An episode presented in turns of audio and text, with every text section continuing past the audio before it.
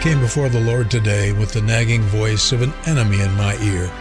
That's actually like most days. When I open my soul to God, it seems like the devil, along with my own remnants of unbelief, always tries to interfere. The devil seems always nearby to bring doubts. Now, here's my revelation answer. Thanks for joining us on Life Journeys, a podcast about thriving through the worst pain that life brings. With global initiatives threatening big changes to our way of life, we're going to need to activate Jesus' words about mountain moving faith. Words That Work is the ongoing series on life journeys that is rooted in releasing revelational words of faith that will work every time and with everyone. It's about moving the mountains that keep us from the presence and goodness of God. It's about defining our life purpose and identity through encountering Him until we have the power to move the obstacles that are destroying our liberty and hope. My piece today is about God's glory in my life, about what He has done upon the canvas of my own carnality. My resume is His, not mine. That's the identity that matters when I'm seeking faith in light of eternity or any earthly threat. I want to anticipate heaven with no regrets in it, no fears of losing my hope, no matter how faint they may be. I'm not here on this earth to count the pluses and minuses of my life, to determine my esteem and my eternal rewards of faith. I've come to realize that my righteousness is that which has been given to me by faith, not by my perfection in battle. Neither is my faith activated when I feel victorious, powerful over failure, or able to control my life. That's just faith in self.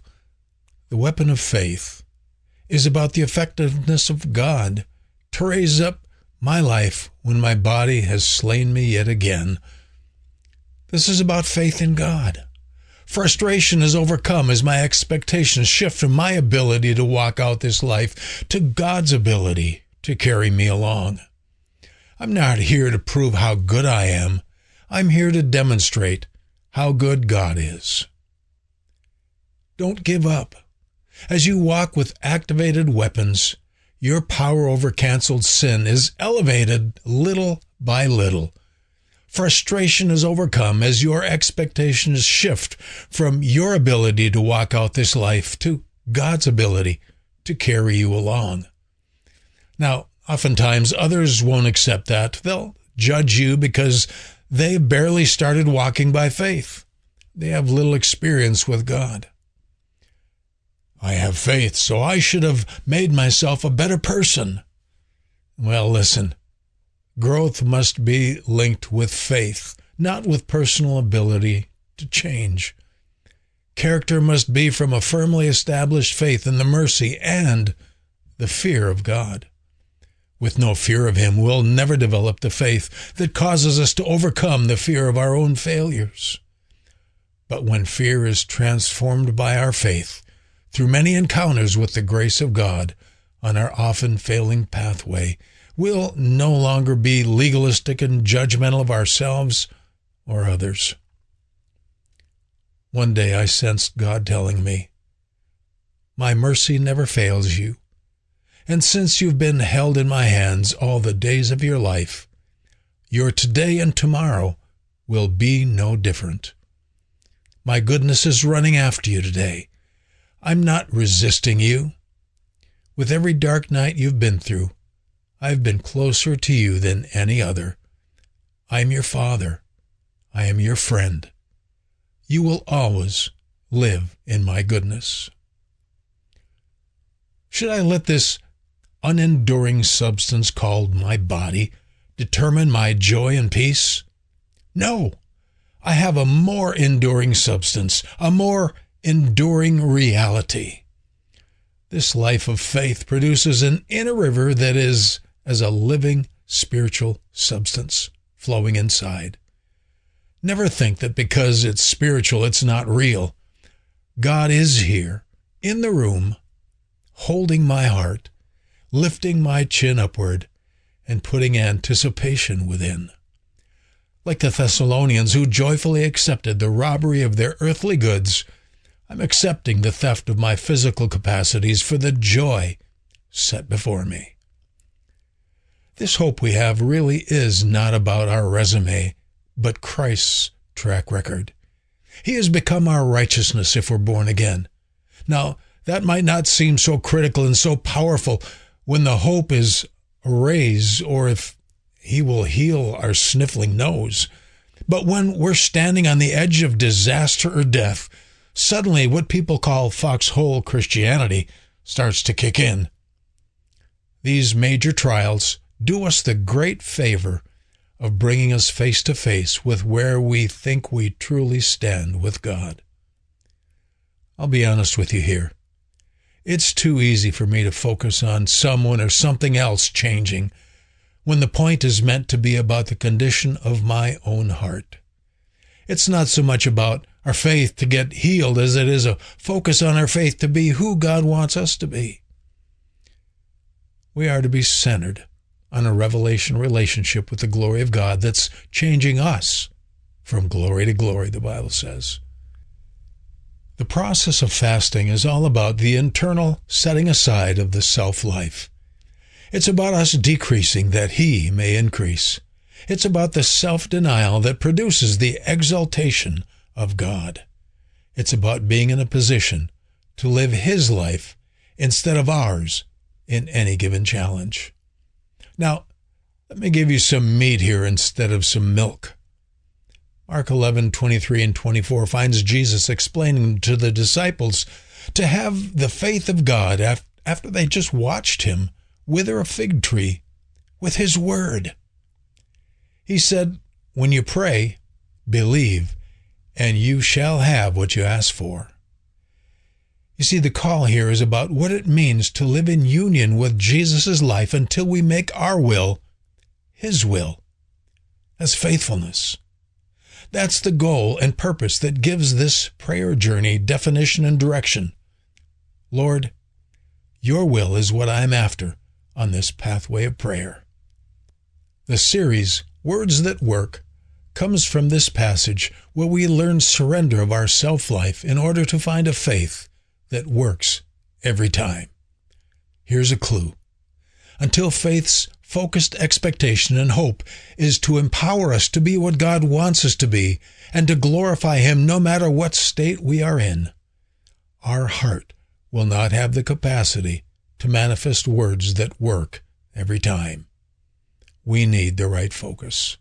Words that work by faith comes as a process of becoming pliable in God's hands so we'll be able to hear the Spirit direct in every mountain moving challenge. Only a surrendered man can live here, and only trials will identify the required places of surrender needed. Thus it may be true that the world has yet to see what God can do through a man that is totally surrendered to Him. Faith in any crisis has to do with how we view our standing with God. Has He accepted us? Are we truly going to heaven? Have we accepted His righteousness as our own. It's pretty much impossible to believe God for any answered prayer unless we have made our peace with God. Having untainted peace with Him is an amazing gift, a peace that has nothing to do with our resume. Repentance and obedience comes as the fruit of utter trust in God. That's the evidence of genuine faith no man has ever had Bible faith, yet continued to let sin reign in his soul uncontested. In simple terms, don't stand before the judge who has just granted you mercy for robbing a bank and then ask him if you can still keep the money.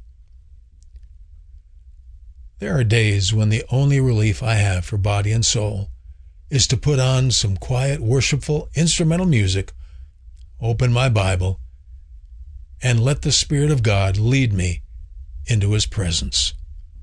It's here that all anxiety leaves. All doubts and fears of what may happen are gone. The pressure in my body dissipates. The renewing of my mind on truth and words of faith open a gate that allows the presence of God to come up from deep within. a place where the river of life is always flowing freely. It is here that God speaks. So let me give you a little secret about the voice of God. He seldom speaks to me in English. I don't hear voices. He usually doesn't speak in the language of men, but of the Spirit, you see. He impresses upon the heart the things he wants us to know. Then it's the knowledge of His Word, the experiences that I have had with Him over many years that have honed my spiritual ears to understand in my mind what is said in the Spirit. For example, I know that if I'm receiving an impression of urgency, or fear, or domination to do or say something, or if I am stirred within by a sense of an illusion of grandeur or personal greatness, none of this is the presence of the voice of God. He doesn't try to intimidate, manipulate, and force his will. Nor does he tell us how marvelous we are and that he's so impressed with us. The Word of God helps define what is of God and what is not. Having spent over 40 years seeking God just about every day, and for the last three years spending time in His Word every single day, I feel greatly blessed to be able to draw on all that He has given me over a lifetime. I shared these words from the Lord with you a while back. I know it was Him, since it all points back to His Scripture. He spoke and said, I want you here in my glory. I have given it to you. You need never feel that you have fallen short of glory one more day. I didn't call you by your own merit, but by Jesus' work on the cross. It was more than a vocal invitation. It was by torture and death and resurrection for you. I'm calling you to my divine, life giving, indestructible glory. I will perfect you. Don't give up. Don't despair your failures. I will perfect you, establish you, strengthen you, and I will settle you. I will do it. Let me. You can unlock the presence of God in your life. There are revelation principles that remove the mountains, keeping us from joy, hope, peace, and purpose when our world gets turned upside down.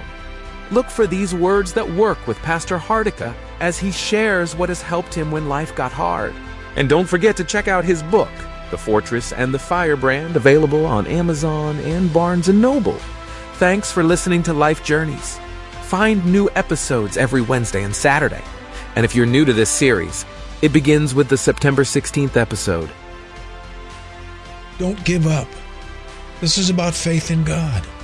Frustration is overcome as my expectations shift from my ability to walk out this life to God's ability to carry me along. I'm not here to prove how good I am. I'm here to demonstrate how good God is.